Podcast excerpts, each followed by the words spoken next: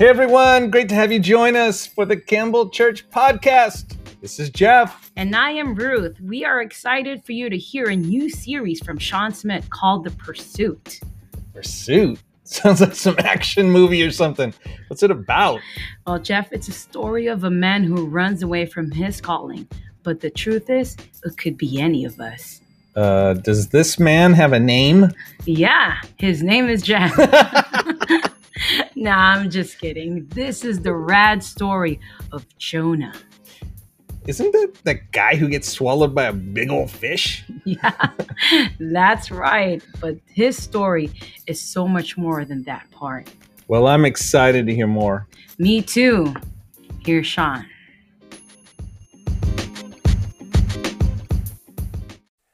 Hey, this morning we're kicking off a brand new sermon series entitled The Pursuit. This series is based on a story that some people find a little fishy. Not simply because there's a fish in the story, but because, like most fish stories, it's hard to believe that this actually happened. That's the thing about fish stories. They tend to be far more fiction than fact, right? I mean, by the time the story is told, the eight ounce bluegill that jumped off the line, it's now an eight pound bass. The catch of three, it's now a stringer full of fish. We love to embellish fish stories, just like we love to embellish stories about past junior high athletic accomplishments. And I, for one, who happened to score 70 points in a junior high basketball game, or maybe it was seven, I- am not advocating for strict accuracy when it comes to the retelling of these types of stories. I'm perfectly fine with whopper tales being told. However, at the outset of this sermon series, I want you to know that I believe this particular fish story is 100% true. Now, there are several reasons for this, but none greater than this. On one occasion, when Jesus was speaking to the Pharisees and the teachers of the law, he referred to Jonah spending three days and three nights in the belly of a fish as historical fact. Now, I happen to believe that the God who has always been would know for a fact whether a story was true or whether or not it was just a tall tale being told. However, if you still have a hard time believing this could actually happen, I get it. There is no human explanation for how Jonah survived. The very best explanation I can offer you is this it was a God thing. And really, that's who this story is about. Yes, there is a fish in the story, but it's not a fish story. It's a God story.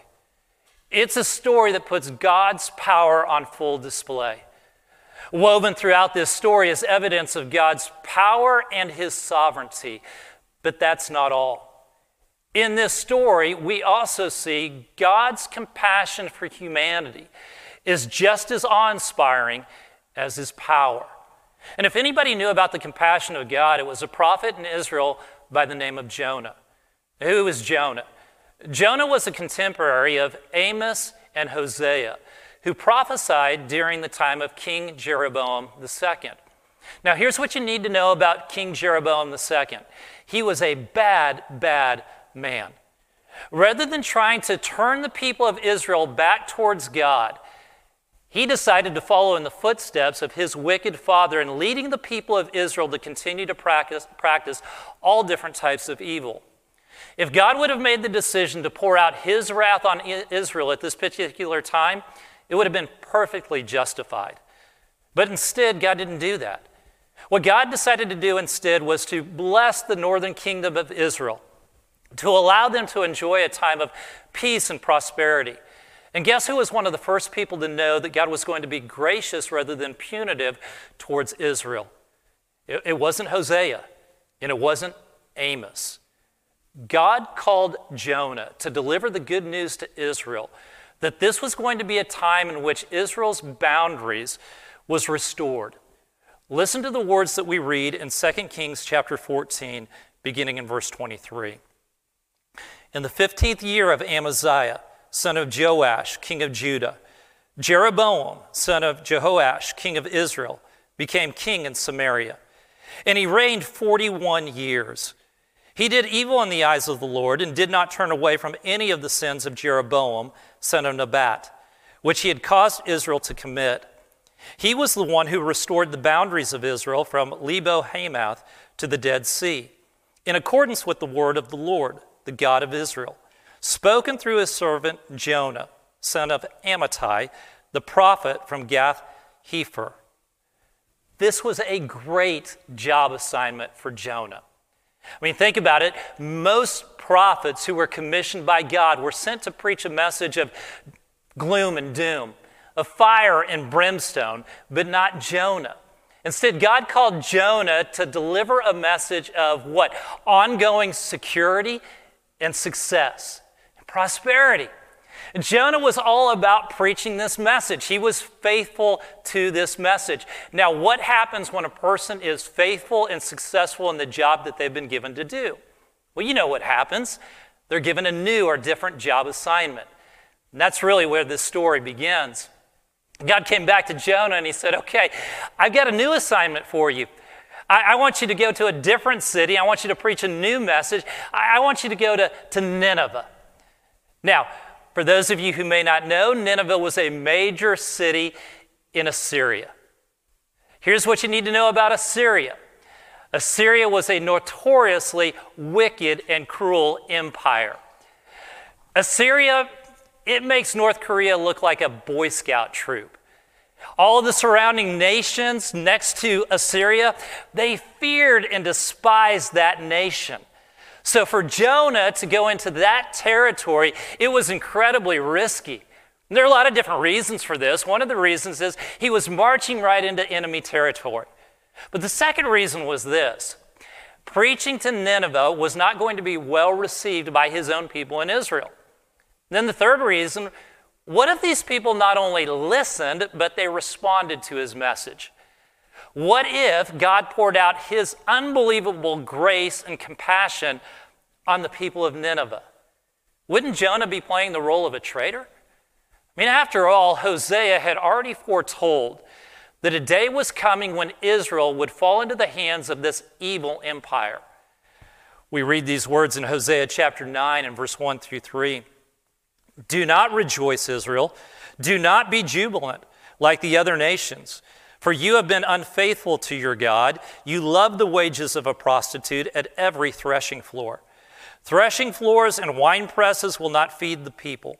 The new wine will fail them. They will not remain in the Lord's land. Ephraim will return to Egypt and eat unclean food in Assyria. This was a bad job assignment. It couldn't get much worse than this. And so, what did Jonah do? He ran. He ran as hard and fast as he possibly could in the opposite direct direction.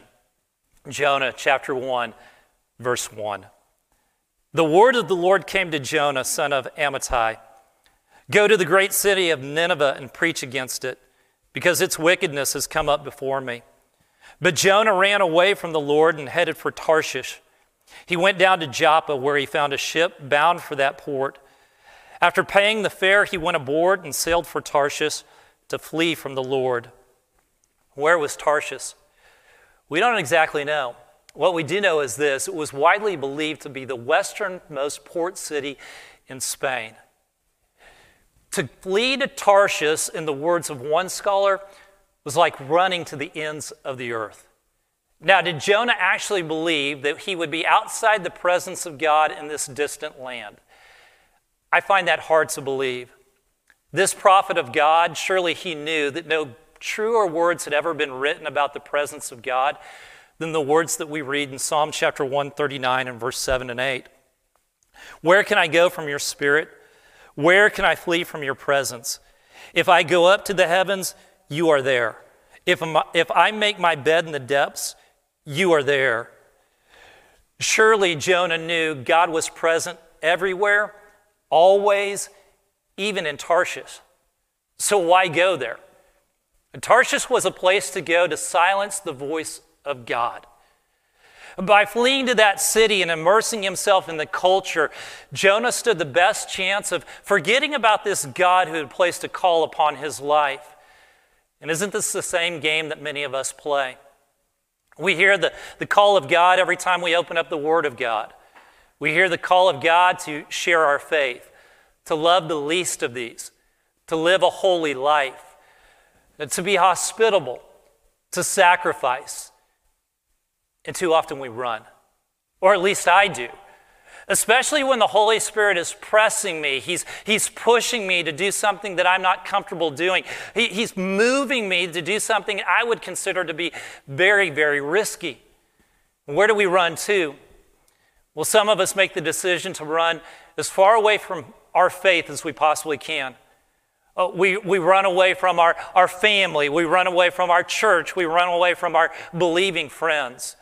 Others of us, we, we simply run to, to movies or we run to, to books.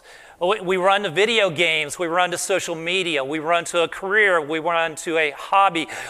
Any place that we can just kind of drown out the voice of God.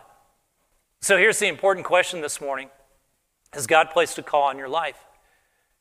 If so, what is it? Now, how are you going to respond to that call? Are you going to continue to run? Are you going to stay so busy that you don't have to think about it? Or are you going to finally listen and respond? Now, notice instead of saying good, good riddance, Jonah, I didn't really need your help in the first place, which is exactly what I would have done, except in a far more sarcastic and angry tone. God made the decision to go after him. We continue the story in verse 4. Then the Lord sent a great wind on the sea and such a violent storm arose that the ship threatened to break up. My initial response to this text is good for you, God. Go get that disobedient prophet. Teach him a lesson that he'll never forget. He needs a good taste of your wrath right now. But is this really an act of God's wrath? Is God really acting out of anger? I, I, don't think so. I believe that God really is acting out of compassion.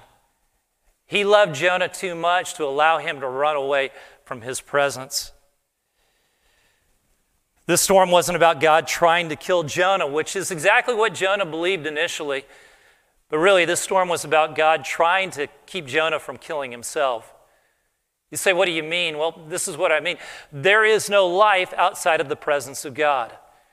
In fact, do you know what you call being outside of the presence of God? It's called hell. Jonah believed that he was fleeing toward Tarshish. What God knew is he was actually running straight for hell. God loved Jonah far too much not to chase him down. He loves you far too much not to do the same. And that means there are going to be moments when God stirs up a storm in your life. Now, let me just say this very quickly. When a storm strikes the life of another person, a tragedy takes place, it's really irresponsible. It's pompous. It's just not right of us to say, well, if that person was living right, it wouldn't happen to him or her.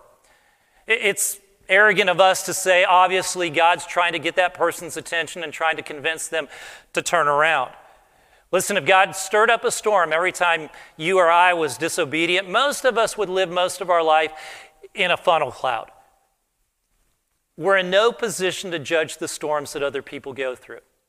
But when we find ourselves in the midst of a storm, one of the most important questions that we can ask in that moment is simply this Is God trying to teach me a lesson? Is there some area of my life that's out of line with the will of God? Is God trying to get my attention at this particular moment? Look, nobody enjoys being in a storm that threatens to completely wreck their life. But God loves us way too much to allow us to sink our lives for the rest of eternity. And oftentimes, when we go through a storm, we view it as punishment. Maybe that's the way some of us have viewed 2020. We, we, we wonder what's God doing? Is He punishing us for something that we've done wrong? I, I want to encourage you to maybe change your thinking just a little bit. Instead, view it this way this very well may be an act of God's great love and compassion. Now, please don't miss this. It may seem like that your decision to run from or ignore God's call on your life is not impacting anyone else other than you, but that's just not true. Think about it. Who was impacted by Jonah's decision to flee towards Tarshish? Well, obviously, it put the people in Nineveh at risk. If they didn't change the way that they were living, they were going to experience the full power of God's wrath being poured out on their lives. And yet, how are they supposed to know to repent unless Jonah delivered this message to them? By making the decision to flee, Jonah left the people of Nineveh without a fighting chance. And oftentimes, this is what we do to people when we ignore God's call on our life. We leave them at risk of missing out on the opportunity to experience God's care in their life, or perhaps we even leave them facing God's judgment totally unprepared. Well, was there anybody else that was affected by Jonah's decision to run in the opposite direction? Jonah chapter 1, verse 4 and 5. Then the Lord sent a great wind on the sea, and such a violent storm arose that the ship threatened to break up. All the sailors were afraid. When we choose to run from God, those that have nothing to do with our decision, they often find themselves caught in the eye of the storm. For instance, Jonah put at risk a bunch of hardworking pagan sailors. Now, who do we often put at risk when we make a decision to ignore God's call on our life? Oftentimes, it's the people that we care most about. It's our kids, it's our spouse, it's our parents, it's good, a good friend, or maybe it's church members. There's always somebody who's impacted when we make the decision to ignore God. I don't say that to shame us. I simply point that out so that we might understand the reality that when God deems it necessary to send a storm to get our attention, rarely does it rain down on us alone. Now, notice in this story, there are two extreme examples of how to respond to a God ordained storm in your life. On one side of the extreme are these sailors who, in some regards, decided they were going to do their very best to handle this storm on their own, to, to fight their way through it. And so initially, what did they do? They took all the cargo on the ship, they threw it overboards to lighten the load. And then later in the story, we find them making the decision that they're just going to row as hard as they possibly can to try to make it all the way out of the storm. And oftentimes, this is the way that we respond when we're going through these, these storms in our life, right? We cling to this belief that, that somehow we can still control the outcome. And so we try really hard to, to control it, to survive it on our own. we do everything we possibly can. We tell ourselves if we just try hard enough, everything's going to turn out just fine. But what this story reminds us of is that when God sends a storm to get our attention, we have zero control over the outcome. We continue the story in verse 13. Instead, the men did their best to row back to land, but they could not, for the sea grew wilder than before. Now, on the other end of the extreme is Jonah, who acted like or behaved like there was no storm going on whatsoever. We read this about Jonah in verse 5.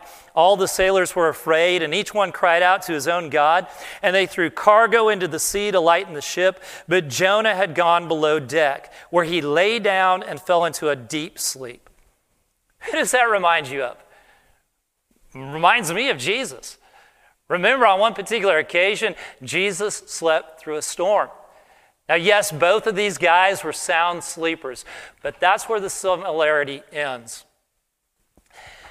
Jesus slept because he realized that he was not in danger. He had power over waves, he had power over the sea. Did, did Jonah have that power? Of course not. Then, then how did he sleep? Here's my theory. Either he was in complete denial in denial about his situation, or he had decided that his situation was already hopeless. Either way, Jonah made the decision to climb into bed, pull the covers over his head, and just wait for what was going to happen. And it's the same naive, uh, fatalistic attitude that many of us adopt when we're going through storms in life. We decide there's nothing that can be done, and so we pull the covers over our head, or we just become hopeless. You say, what does it matter? You've already shared with us that we have zero control over the outcome of the storm. Yes, that's, that's true. We don't have any control. But there's still something that we can do. There's still something that we must do. You say, what is that? We must cry out to God for His mercy. This is the only appropriate response. Now, take note of this. It's kind of surprising to me in this story. It's not a prophet of God, but it's actually a bunch of pagan sailors who modeled this truth for us. And it's just a reminder to me that oftentimes God can work through people who do not know Him, do not worship Him, who do not serve Him, who can teach us important spiritual lessons. And the lesson that they teach us in this story is one of the most important lessons that you or I could ever learn. Jonah chapter 1, verse 5 through 7. All the sailors were afraid, and each cried out to his own God. And they threw the cargo into the sea to lighten the ship. But Jonah had gone down and fell into a deep sleep. The captain went to him and said, How can you sleep? Get up and call on your God. Maybe he will take notice of us so that we will not perish. Write this down. The best way to survive a God ordained storm in your life is not to pull the covers over your head, it's not to try as hard as you possibly can to row towards safety. The best decision you can possibly make is to cry out for a gracious, merciful, compassionate God to intercede on your behalf. Now, evidently, Jonah believed it was too late because he didn't cry out to God. Instead, he resolved himself to die. But I want you to notice that the death he resolved himself to die was actually heroic. We continue the story in verse 7.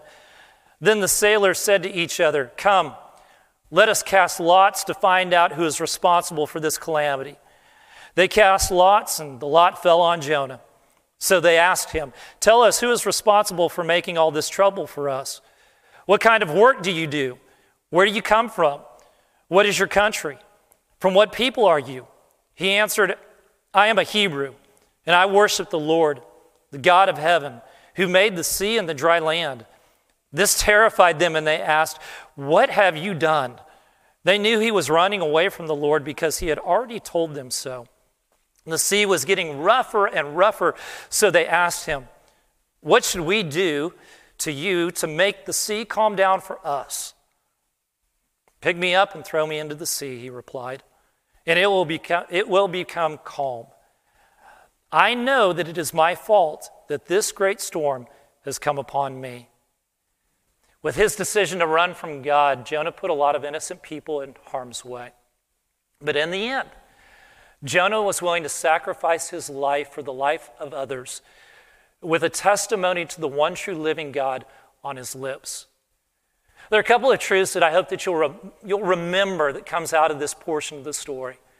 One is simply this it is never too late to act heroically for the glory of God even if you have spent the majority of your life running away from God. The second thing that I hope you will remember is simply this is that God often uses the testimony and the sacrifice of the flawed and the failed. That describes all of us to bring about good. Listen to how this part of the story concludes. Verse 15 and 16. Then they took Jonah and threw him overboard and the raging sea grew calm. At this, the men greatly feared the Lord, and they offered a sacrifice to the Lord and made vows to him. What type of vows did these sailors make? Many scholars believe that they made a vow that they would share with people their experience with the one true living God on the sea. The God who not only has the power to control the sea, but also has a tremendous amount of compassion for humanity. Now, if God could use the life of a cowardly, disobedient prophet to turn pagan sailors into spokesmen for him, can you imagine what he might do through you if you make the decision to act heroically for him? Whatever he chooses to do, I'm guessing it will be a whale of a story. This morning, you may find yourself in the midst of a storm right now. We want you to know that we want to be in the storm with you. We want to cry out to the God of mercy to bless your life. If you have a specific prayer request this morning, we encourage you to send it our way today, either online at this time or send an email to us this week, and please know that we will be praying for you. And may God bless you as you go into this week prepared to do something heroic for the glory of God. May God bless you with a great week.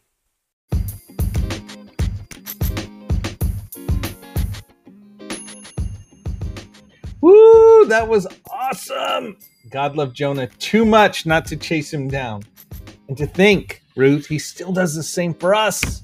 Yeah, I love how Sean showed us that sometimes God puts a storm in our lives to get us to turn around. That's crazy. We think it might be punishment when it's actually God's gracious compassion. Well, I think the uh, the story is it's never too late to act on God's call in our lives. No matter how long or far we've run, God is right there waiting. You are right, Jeff. And if that's you, we'd love to hear from you and pray with you. Email us at podcast at campbellchurch.org or hit that message button. We'd love to listen and walk with you. And don't forget to see us on Instagram and Facebook. Just search for Campbell Church of Christ. We'll see you online. And for our next podcast, God bless.